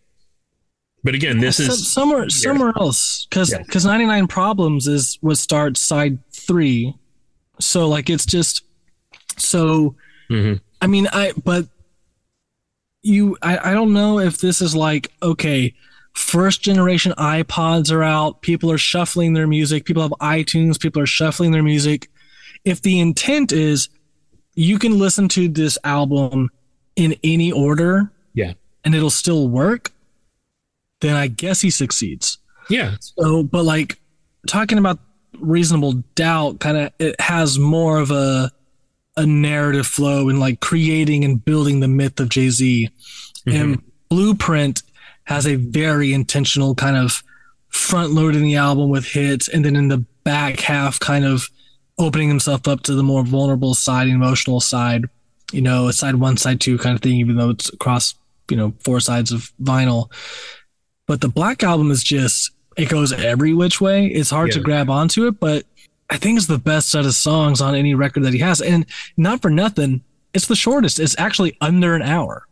Yeah. which at this point in his career until i think 4:44 is his shortest album. 14 mm-hmm. tracks shortest album. You know like that's you know so he's still making every everything count you know just like hey that's it's 14 songs but it's only going to be this long right none, none of the songs overstay their welcome you know and it's a, a very there's like one song i could cut Whereas on other ones, I'm like, you could have got that down to 10 tracks and had like a near perfect album or like a really, really great album. Mm-hmm. Here I'm like, I mean, I can do away with one of these, maybe like one cut, like one skip. Um, So let me ask: Is it is it Allure or Justify My Thug? justify my thug. Yeah. But then again, Cooley has Madonna on the track, so that's kind of cool. Yeah. Um, but it's a song that I don't particularly like. So, Rob, Yeah. do you have anything that you want to say about the Black Album before we do top five songs? No, I mean I, I agree with so much of what you said. I I do think it is the wildest um yeah, it, it's it's a wildest sequenced album. But I do think there's something to be said for 2003 the reality that you know it's it's easy to forget like 2001 we're talking about the blueprint as being this like definitive CD era album. And here we are 2 years later. It's easy to forget in the early 2000s how fast technology changed. And by mm-hmm. 2003 like how few people were buying CDs especially younger people because then it was file sharing or if it you know was like it was um you know streaming and you know early days of streaming and mp3 players and all that stuff. And so exactly what you're saying like this idea of an album that kind of sounds like it's time but the reason i think that for a danger mouse like seeing the connections between the black album and the beatles white album is that it, the beatles white album as great as it is it's an album in so many ways lacking any kind of cohesion like it's just these it's just these four artists who make up the beatles kind of being like hey i've written this and i've written this and i've written like There it- are 30 new Beatles songs. Enjoy. yeah and so there's something that i really like about the, that on the black album which kind of functions the same way which is just like no thought to like where the hits go or how you have the album like front loaded or even what order you put it in just like all right 14 tracks here you go Here's 14 new Jay Z songs under an hour. Because the thing, the way at this point, you know, if you're downloading songs Mhm. and you're putting them on iTunes, they're not necessarily being put in the order in which they're supposed to be. You're just downloading Jay Z tracks. yeah So a lot of people who were listening to these songs probably never knew the order they were supposed to go in, especially if they just if they were just presented with these tracks hmm and they were never labeled track one like one two three you know like sometimes you could you would download a file and it would it would say one and then the track title two then track title but sometimes just the track title Well, And if and you there had was just the- so many songs that were like mislabeled. So oh yeah it's that thing where like you download, you know, you download the the Black album, and the first song would be interlude, and you'd be like, oh man, well, what was the actual first song then? it was it my first song yeah, or was it the one where he says allow me to reintroduce myself Fellow Americans, it is with the utmost pride and sincerity that I present this recording as a living testament and recollection of history in the making during our generation. Allow me to reintroduce myself. My name is Hov. O. H to the OV. I used to move snowflakes by the OZ. I guess even back then you can call me CEO of the ROC. Hov. Fresh out the frying pan into the fire. I be the music biz number one supplier. Fly it in a piece of paper bearing my name. Got the hottest chick in the game wearing my chain. That's right, Hov. Not DOC, but similar to them letters. No one could do it better. I check cheddar like a food inspector. My homie Strick told me, dude, finish your breakfast. So that's what I'ma do. Take you back to the dude with the Lexus. Fast forward the jewels and the necklace. Let me tell you, dudes, what I do to protect this. Shoot at you actors like movie directors. this ain't a movie, dog. Now, before I finish, let me just say, I did not come here to show out, did not come here to impress you, because to tell you the truth, when I leave here, I'm gone, and I don't care what you think about me. But just remember, when it hits the fan, brother, whether it's next year, 10 years, 20 years from now, you'll never be able to say that these brothers lied to you, Jack. That being said, um, let's go ahead and dive into to top five songs on the Black album. Why don't you start us off? this one's actually the toughest for me but i really like december 4th Me too. Great. Um, th- this is him looking back on his life with actually something interesting to say other than you know like the blueprint i don't feel like he there was stuff in the blueprint that he wanted to say and didn't know how to say it yet Yeah. and in december 4th he knows how to say it and he's really comfortable saying it Mm-hmm. um so i'm gonna go with december 4th even though it's not like a particularly like hard track but it's it's something it's stuff that he wanted to do on blueprint but wasn't nailing yet so i'm gonna say that um how do i not choose encore with those horns i mean this is Mm-hmm. now encore this is this is an interesting moment though i am going to choose encore but the kanye tracks on the black album sound like kanye songs Yes, they do. they they sound like songs like that kanye maybe reluctantly gave away Mm-hmm. this and lucifer I, I feel like those are like those i was saving those for me you get you get a sense of that kanye was like because so much of college dropout and graduation have the, those tones Mm-hmm. encore and, and lucifer so and you can tell that what was interesting is hearing those songs and being like oh kanye wrote that verse kanye wrote that line kanye wrote that tag Yeah. because that is Kanye's voice. We know now what Kanye's voice sounds like, so we can identify where Kanye is stepping in as a writer, Mm-hmm. also not just producer, and also singing the hook on some of these. So, but so I am going to choose Encore, the best of the Neptunes collaborations. Change clothes. Mm-hmm. Um, yeah, I'm gonna go with that one. Um, and ladies are pimps too, so we're gonna go with uh, "Dirt Off Your Shoulder." That's right. Uh, Timbaland, you know, and just another great Timbaland uh, collaboration. But again, another uh, you know another song where he spends uh, seemingly an entire verse telling Tim just to hang back and Yep. but the beat's so good, you're like, I'll allow it. yeah, but it's a Timbaland beat, and so you're like, oh man, like Yeah, and it just reminds me of being 13, so I'm gonna pull the nostalgia card on that one. that's right. No, I'm it's it's a phenomenal song. I'm not knocking it. And I wish I'd gone second because I would have just chosen another set of five probably because I feel like that'd be easy to do. Yeah. It's just, uh, but I, I mean, I can't. I hate this, uh, but I'm gonna choose 99 problems. I mean, I went with like all the big ones, but like, how do you how do you not? I mean, 99 problems is a song that I know I like Mm-hmm. because I liked it so much and it was everywhere then. But even hearing it now, I'm like, this still goes so hard.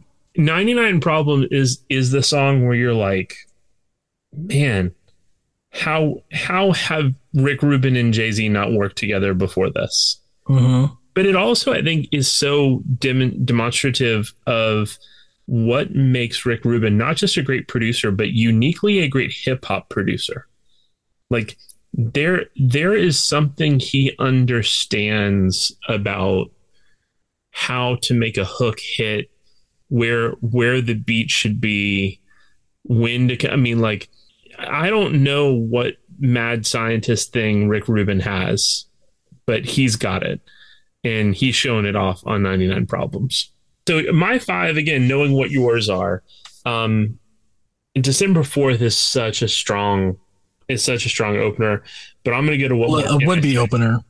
Oh, what what should have been the opener without the poorly titled prelude. Um, December Fourth, such a strong album. You already said, so I'm going to go. What more can I say? Mhm. Um, it- the Buchanans showing up as as producers on this album. Um, man, just just a great track. Uh, you already mentioned Encore, so I'm going to save my Kanye West pick for later in the album. Um, I'm going to go Threat so that we can talk about Ninth Wonder.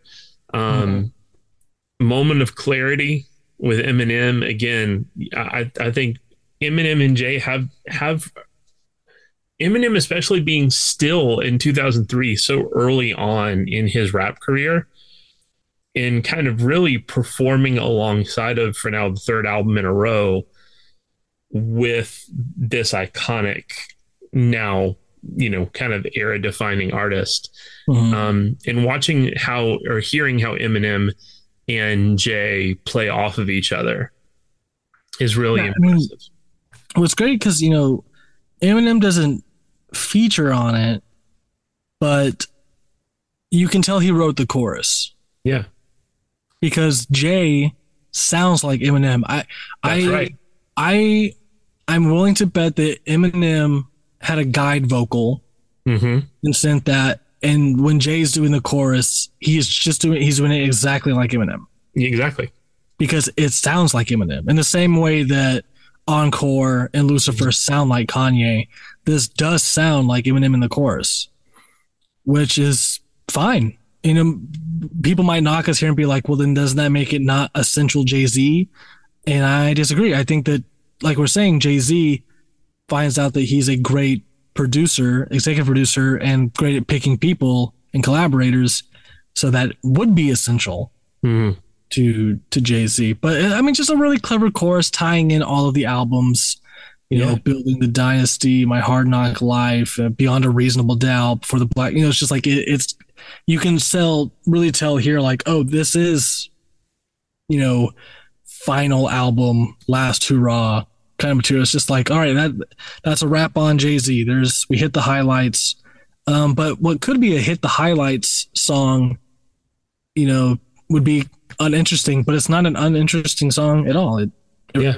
I think I like it as much as Renegade, if not. I mean, um, I'm not gonna say more than Renegade, but I would say it's as good as Renegade. Yeah. Um, I'm gonna go for my fourth. I'm gonna go public service announcement. Uh, it's just, I, I mean, it's so fun. It's so catchy. Um, just that allow me to reintroduce myself. Like, It's awesome. It's, I, I mean, that's that's all I want hip hop to be. Is is I want it to be that that flamboyant, that just big and showy. I want the beat to be that hard. And now this is okay. I mean, this is this is what's great about these songs being CD era and early MP3 era because it makes every place you go feel like like a wrestler entrance music or baseball entrance music. Absolutely. Like like even just like in school going to class hitting that classroom door or that building door and just swinging that open while while the beat drops on this allow me to reintroduce myself. just bam just like smack the door open on the it makes you feel so huge so cool you know so like that's why i think this stuff was so successful in the because it is it's like it's like sports entrance music and being able to music being now more portable than ever and more personal than ever. It's not just being on a boombox but being in your headphones and your ear and your earbuds uh, just makes it feel that much more intense and more personal. Yeah. And I think that's where, you know, you start to hear that in the music, music that's made for that kind of listening experience. Yeah. And then my my fifth track is going to be the second Kanye West produced track on the album Lucifer, and I'm with you. So encore because so the the production on it this it, it is clearly this is a song that or at least a beat that Kanye has for whether it's college dropout or late registration like this is something he's holding on to you know John Legend's on this. You you know you you get that, but I think encore again. This idea of hey, this is going to be Jay's last album. Okay, Lucifer is the one that to me is way more interesting. Um, it's not as big and catchy as encore is, but Lucifer is the one where you're like, okay, I I would almost have rather seen what Kanye would do with this song. Lucifer, dawn of the morning, I'm gonna chase you out of earth. Lucifer, Lucifer, dawn of the morning. I'm from the murder capital, where we murder for capital. Lucifer, Lucifer, dawn of the morning, I'm gonna chase Kanye, you so you did it again. You're a genius, So you niggas changed your attitude. attitude for they asking what happened to you. Lord forgive him, he got them dark forces in him, but he also got a righteous cause for sending them a murder me. So I gotta murder them first. Emergency, doctors performing procedures. Jesus, I ain't trying to be facetious, but vengeance is mine, said the Lord. You said it better than all. Leave niggas on death's door, breathing off respirators for killing my best ball haters. On permanent hiatus as I skate in the Maybach Benz, fly. Bumping brown sugar by D'Angelo, like an evangelist. I can introduce you to your maker, bring you closer to nature. Ashes after they cremate you bastards. Hope you've been reading your psalms and chapters, paying your tithes, being good Catholics. I'm coming. Lucifer, gonna chase you out of Lucifer. Well, Micaiah, we have talked about the three albums that I think we consider to be among the three best or the three best of Jay Z's career. So, in order to figure out what we're actually going to put on our list, let's do top five Jay Z albums, starting with number five, going up to number one. Do you want to go first, or would you like me to? I'll go first. Okay. Num- number five for me is Hard Knock Life. So, and then for four, um, I would say is American Gangster. Great. I album. think I think that is his most underappreciated album. I think Mm-hmm. it's way strong. Um, the number three. I mean, people, you can at me and at you forgot one, at you forgot one pod, whatever, or personally, but I'm gonna put Blueprint at three. okay. Um, because like I said, like the back half, like there's just some stuff that just like doesn't work for me Mhm. and I can I can put it on and just have it on and ignore it. Whereas other albums I have on and I can't ignore it because the vibe is too great or the song is too dope. But Blue album, other than or Blue album, Blueprint, other than like like a couple of just like unbelievable songs, um, you know, just doesn't work for me completely like it does everyone else. And I think it's a timing thing. I do.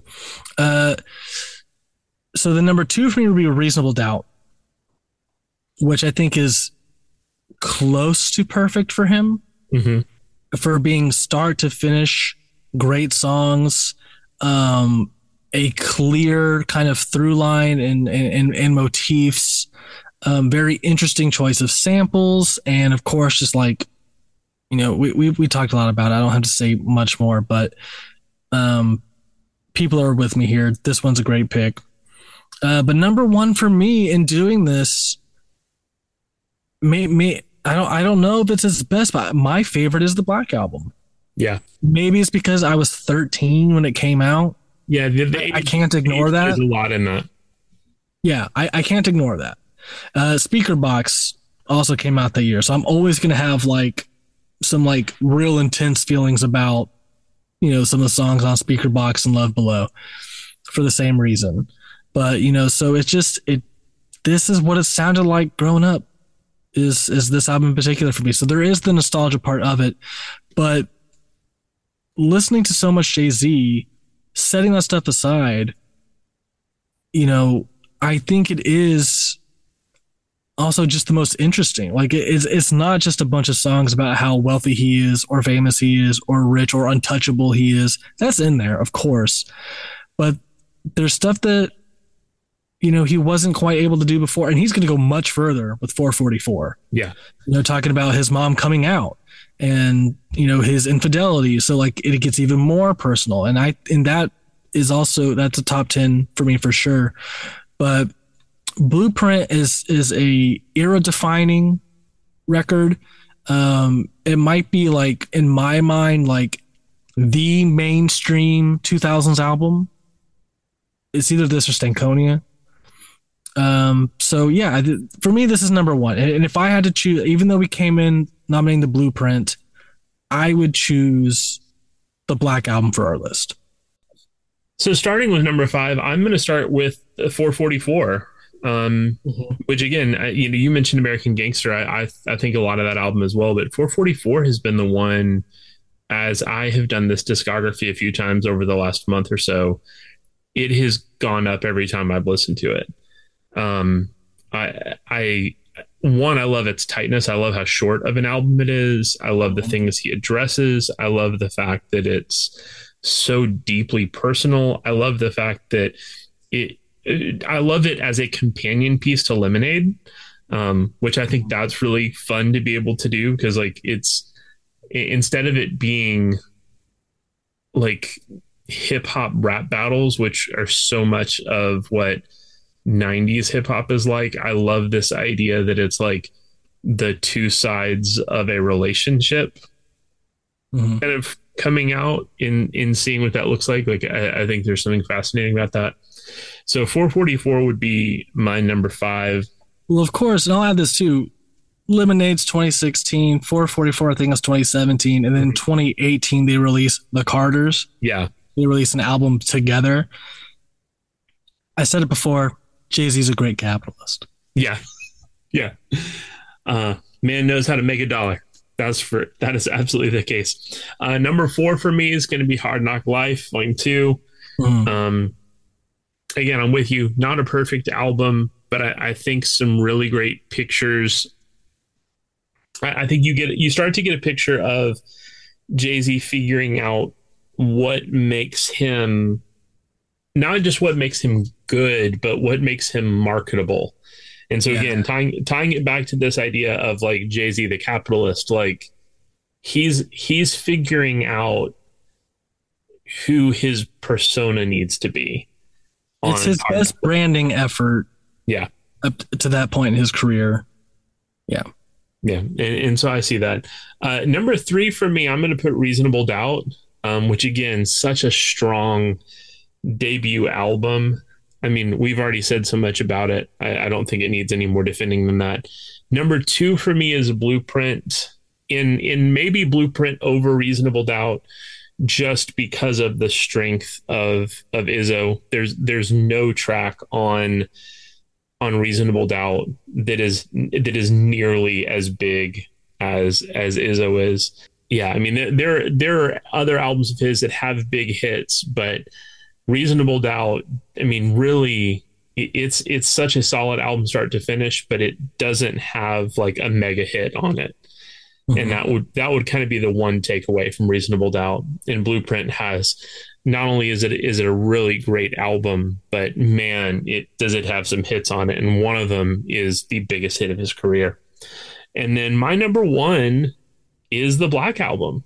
Um, I'm with you on that. I, I I think it's just the one. It's hard to believe this is an album that is almost celebrating 20 years uh, in November November 14th. It'll be a 20 year old album, and uh, man, like it it just still holds up. Like it's still exciting.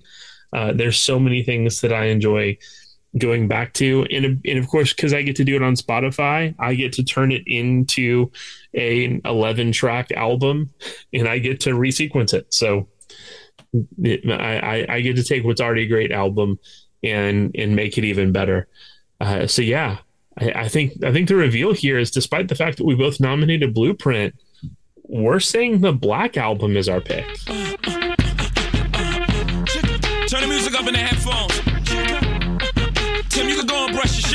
Nigga. I got you. Uh, uh, yeah.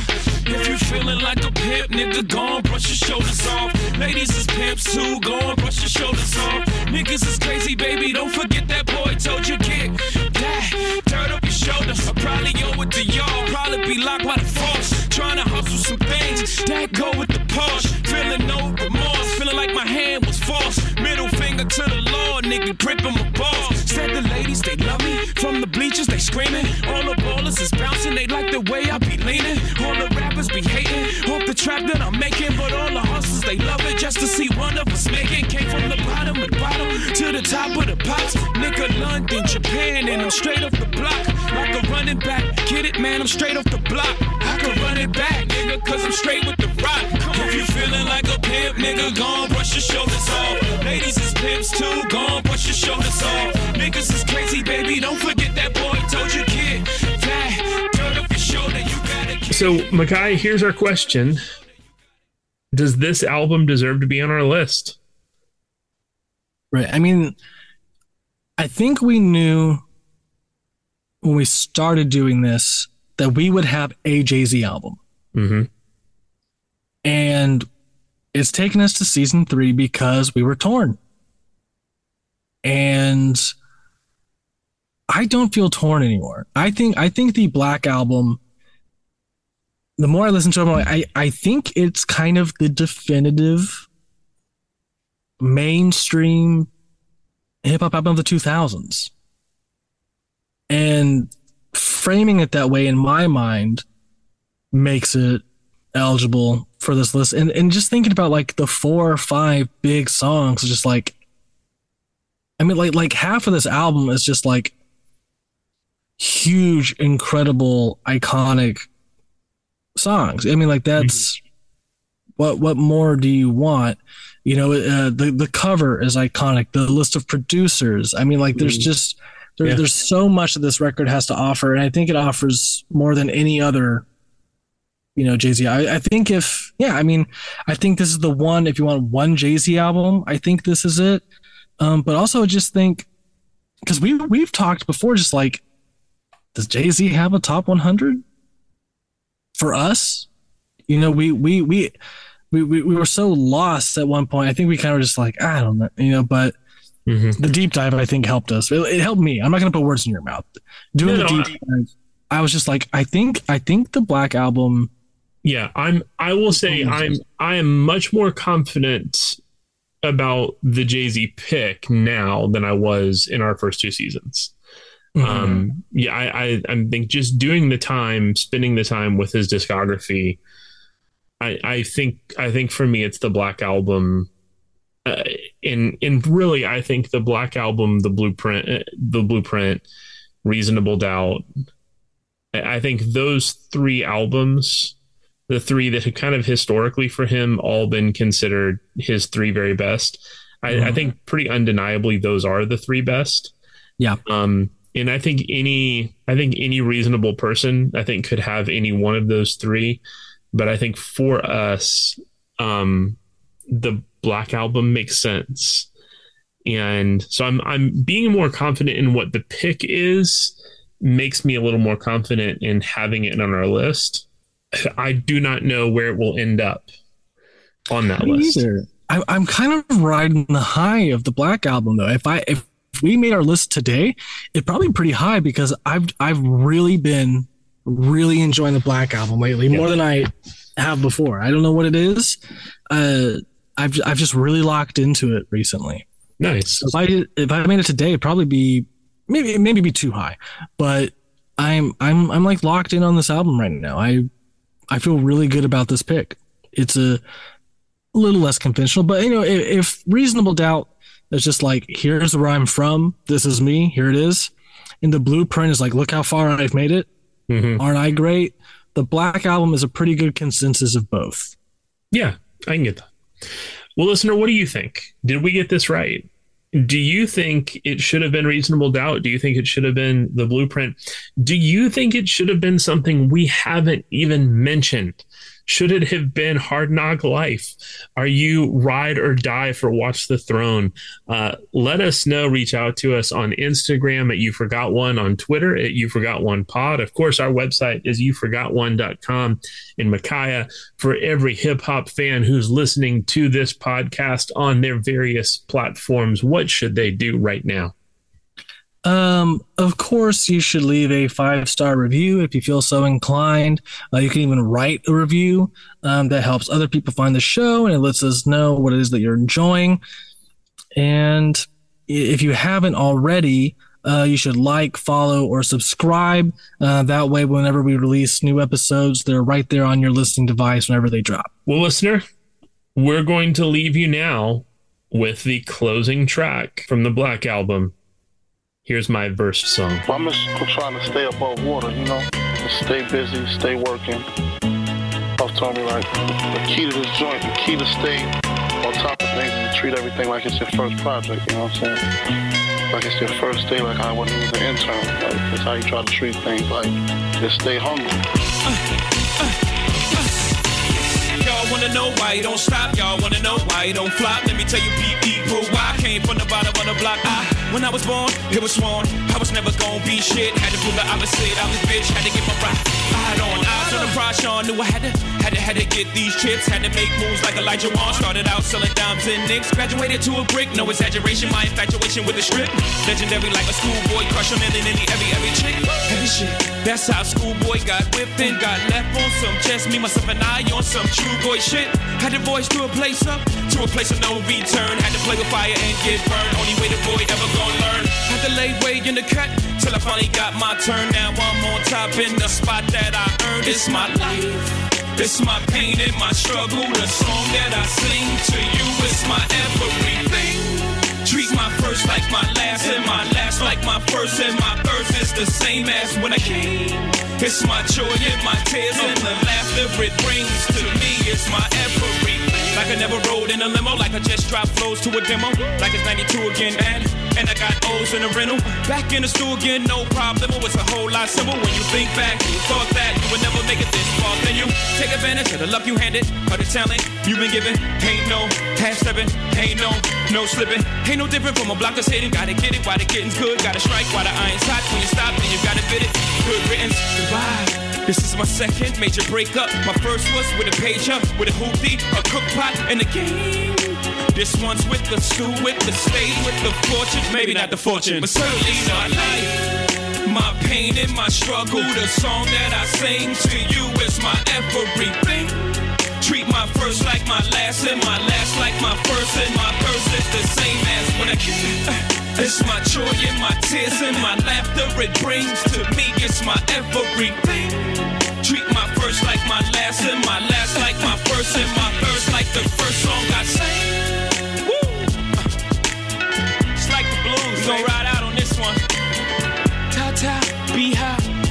Yo, I remember you was making them dances for them niggas at radio and shit. Clark Kent, I was good looking out, nigga. Carlene, whoever thought we make it this far, homie? Shop, they can't stop us. You know what I'm saying? Vinny, yes. Dame, what up? Robbing the bank. Niggas thought we was crazy, man. Remember, uh, you had that fucked up ass handwriting. You was writing all the numbers that we was spending now for the videos we was doing ourselves shit. What up? Original flavor now. Your accountant was crazy wrong and shit, but we we still put it together. Biggs, what's up? We went to St. Thomas in the uh, John The dog peed on homie leg and shit at his crib. I think that was Ruby. And they was having a little trouble with the pool. You and Ty Ty was laughing. Emory was there. What up, Emory? What up, Ty? Hip hop, what up, man? Hey, hey, Hop, you ain't you ain't have no uh, you ain't had no motherfucking seat on your on your bicycle. Now you uh, head of black music. That's what I'm talking about right there, homie. What up, G? Yes, sir. Hey, body, bro. Hey, Guru. I know you spoiled, man. I be taking them shits in one take. You gonna have to punch nigga shit. Nigga, you gonna be tight. OG one, what up? I'm a little upset that you wasn't involved in this whole process, but it's all good. What's up, Dash? My whole family, my nephew, cousin Angie, what's up? TT. Mom, you made the album. How crazy is that? Barbala, rest in peace. My pops, rest in peace. What's up, AJ? Biggie Smalls, rest in peace. Nigga, I, I'm about to go golfing, man. Hey, I might even have me a cappuccino. Fuck it. I'm going somewhere nice with no mosquitoes at, nigga. Holla. Shabu.